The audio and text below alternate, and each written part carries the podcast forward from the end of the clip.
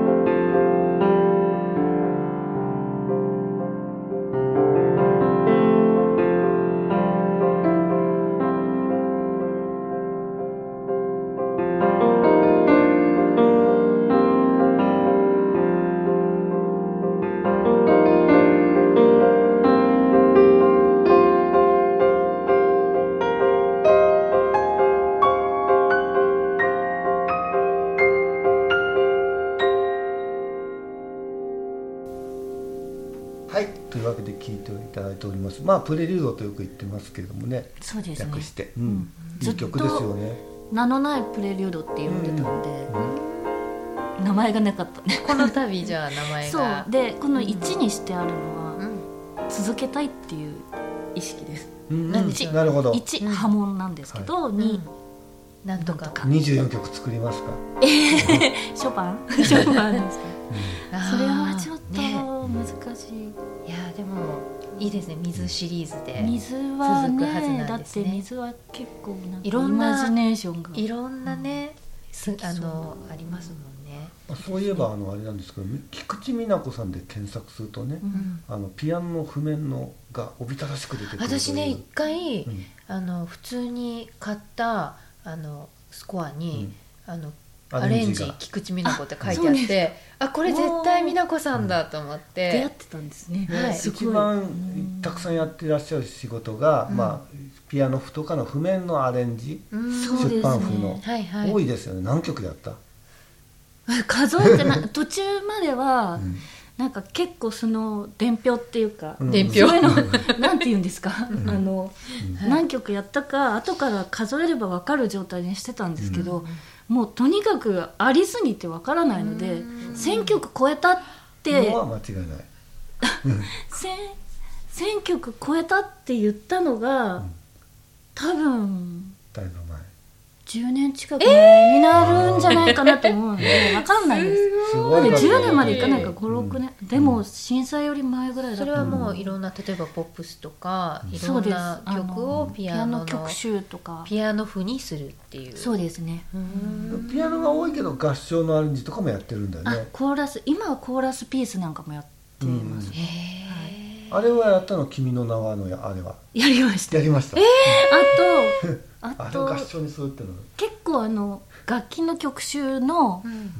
編曲だけを担当とかそういうのもあって、はいはいはい。へあー。のサックスの方とかクラリネットの方にとかっていうのも君の名はやってあのラッドウィンプスの曲を合唱にしたんですか、やりましたね。うん。へえどどの曲ですか？うん。全然前世とか。全然前世でしょ？うんいやだから。何でもないや、うん。なんでもないやはまだ、全然前世はちょっとね。うん。え？えーすごい。それ聞いてみたいなと思う、いやうん。聞いてみたい。どうだろう。どこか合唱団で歌ってますかね。歌ってくれたとこがあるのは知ってるんです、うん。あのなんか取り上げて言ってくれた人がいるみたいあれを合唱っぽく歌うわけですよズンズンズンみたいな感じですか？あでも今結構その,、あのアニメとか、はいゲームとか、うん。うん。あのサブカル系のコーラスが流行っててーだからあんまりコーラスコーラスした歌い方じゃない歌い方でうん。やる人も多分いると思いあます、あなるほどね。あとは中学生とか。はい、みんなで笑顔になってみたいなね。この辺上げてみたいな。でそういうのはダメなんです。合唱やってたのにそれはちょっと受け付けなくて。受け付けないんだ。そうダメなんです。本当にもうそう見たくないくらいダメなんですニコニコしながら歌ってる。本当にダメなうんです。ん。あの NHK のコンクールとかね、うん。あ NHK のコンクールすの模範演奏に出演したことあります。ごいですよね本当えー、模 範大演奏学時代のそのね。千葉大の合唱団で。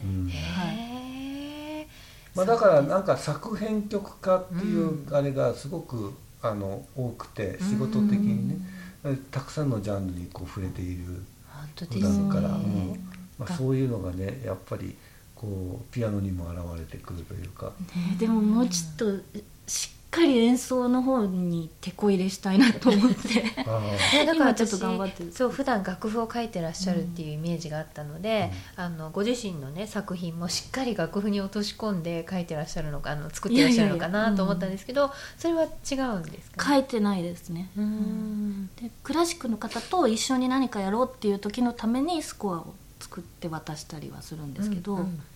でもその度にこう楽器によってフラット系嫌だとかあるのでキーが変わっちゃったりするしなんかえそういうのにもぐらい対応できるわけです、ね、メモぐらいですね、すごいそういえば最近はライブどうなの？ライブやってませ やってます。あのうん。ねあの小の文のあすみちゃんとか、あそうあすみさんとは、えっ、とあとつづみのはい。これ私言えないの。う梅谷喜三郎っていつも言うんですけど、はい。こうらしいんですよ。なんて呼んだ梅らいいの？焼三郎？そうそういう感じらしいんですよ。私も茨城の出身なんで、はい。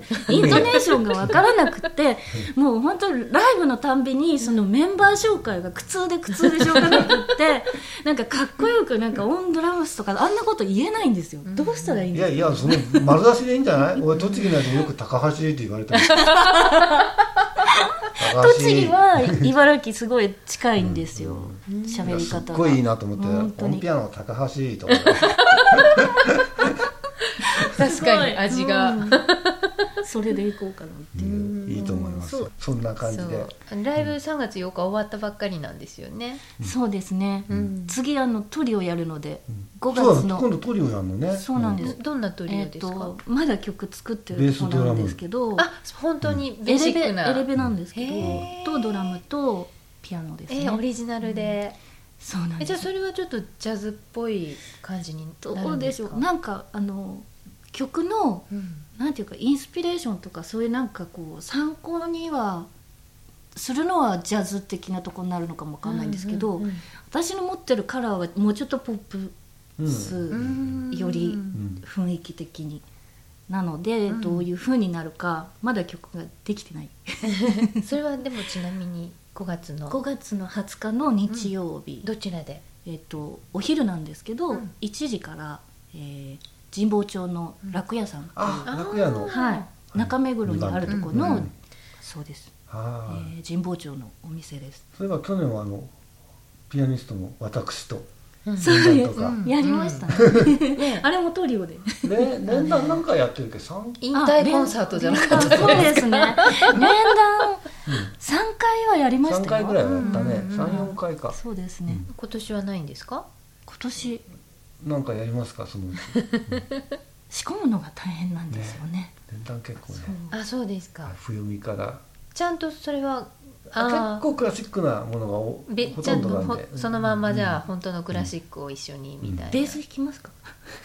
なんか即興対決みたいなのないんですか？即興対決。そう私が即興ができないんですよあそうですか。なんかそんなイメージじゃない、でもなんかこうモードを決めてこの中でとかだったらいいかもしれない二台ピアノだと面白いかもしれないね。うん。そうですね。連弾だとまあね、うん。ちょっとこそうう、ね、ベースうんとこうウエイトで、うん。なるほど。ままあ、じゃあ今年の展開もまた楽しみにしつつ、そうですね。はい、えーもう一曲ですね、うん。えーちょっとゆっくりと皆さんに、えーお届けしようと思います。アこれはだからですね、あのタイトルからあれなんだけども「おぼろ月夜」をテーマにしての、そうですね、うん、これ実なんはて言えばいいんですか？なんて言えばいいんですか？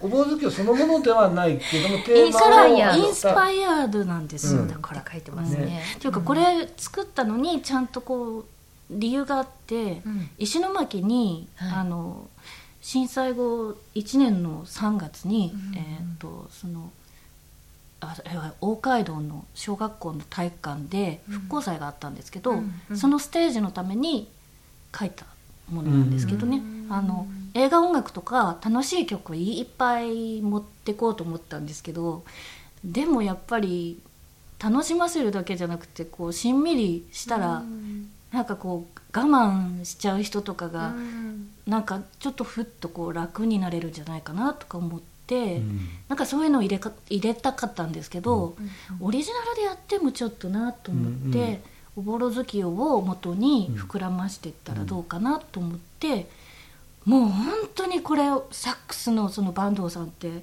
前仕事でご一緒した方なんですけど、その方にはもう本当申し訳ないぐらい際までできなくて もう本当にその場でやってもらったみたいな感じだったんですけど、すごくハマってうんソプラノサックスとピアノで。最初はやりました。うんそうなんだね、うん。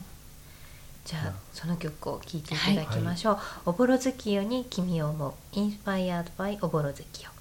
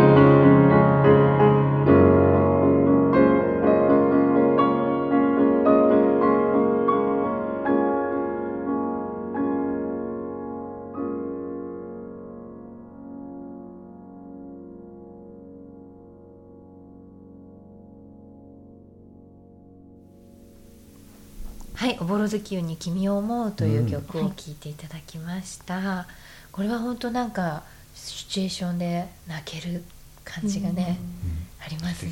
ねうん。ですね。なんかこうどんな思いでもいいんですけどそこに流してもらえるといいなみたいなうん。曲ですね、うん。うんはい。ということで2回にわたってで菊池美奈子さんにはい。いろんなお話をお聞きしましたが、えー、と今後のそうですね。次はどういう CD を？あその前にハイレゾ。あハイレゾ。そうなんですよ。うん。これあのねそうですね。あのハイレゾハイレゾ収録しておりましてはい。あのそんなハイレゾしゅ配信。配信の方もね、はい。あの CD と同時にブルームの方でできればなということでね、はい。じゃあ今回は。準備しておりますはい、はい。えーこのアルバム「ピアノジャポニスム1太陽」とうん。CD でもお買い求めいただけますし、ハイレゾでダウンロードもできるとそうなんですいうことで。実はその DSD で撮ってるんです一番元がね、うんうん。だからはい。DSD でも出せればいいなとは思ってるんですけれども、うんうんまあ、世の中の事情とハイレゾ配信のねはい。具合を測りながら、はい。今は一応 96K、えー、24ビットといううん。あのファイルはもう用意してあるんですけども、はい、えー DSD もいいかなと元が元音がすごくいいんでね。ねこの臨場感をうん。ね、味わっていただきながらこうお家でゆっくりと聴いていただくのにねすごく素敵なアルバムだと思います。そうですね、はい。CD もあのジャケット素敵なので、ぜひ手に取ってもらえたら嬉しいなと、うん。はいじゃあ両方ですね。そうですね。両方ですね。はい、はい。どんどん深みにはまっていっていただければうんはい、じゃあまたぜひ素敵なアルバムを。これねタイトルがもうやる気満々じゃないですかだって。ピアノジャポニスム1ですからね。はい。いやでもこれはライフワークでいいかなと思ってるんですけど、うん。ライフワークっていうかにはさこう1年か2年おきにね一生の中に3作ぐらいでいいんじゃないんですか？スパンが長い。あねね放っておいたら3作作れないからね。君の場合は。ロングスパンすぎますよね。うん。ロングスパンスだと思ってたら10年に1枚も作れないからね。そうですよ。みんなに言われます毎年やるつもりで多分そうそうそう。そう3年に1そうですね。枚ぐらいになるような気もしないでもない。本当だ僕1枚目作ってから2枚目まで10年ぐらい空いちゃったもんあねそう。まあ、その間にいろんな CD は作られてますけどね、オリジナルっていう意味ではねそう言ってらっしゃいましたよね。なのでぜひ早めに。そうですね。じゃあ次は次はエレピジャポニスム1みたいな。あーえー、えまたそれも1だとま1ただとまた違またっちゃうのかな？1ばっかり。このまたなんなんとかのプレリュードもまた1みたいな、まあでもそれもいいんだと思う。別にうんね約束された瞬間じゃなくてそうやですね。うんりたいようにやればいいんだとでもえま思いますけど。たぜひぜひ近々ね、はい。持ってきていただきたいと思いますありがとうございます、はい、えーでは2回にわたって菊池美奈子さんにお越しいただきました。で今回もですねこのアルバム「ピアノジャポニスム1太陽とプレゼントいただいております、えーご希望の方はですねインターネット CD ショップブルームのホームページからご応募をお願いいたします。お待ちしております。はい、ということで、えーお送りしました。次回はですね、えーもう4月ですよ。わお。しかも4月1日ですか。ねえ嘘っぽい人が来るかもしれない。どんな？そんなことはありませんよ。はないえー大丈夫です。素敵なまたね、えーゲストがはい来る予定となっておりますので、ぜひぜひ皆様次回も楽しみに聞いていただきたいと思います。ということで、えーまた次回まで皆様お元気でお過ごしくださいませ。さよなら。「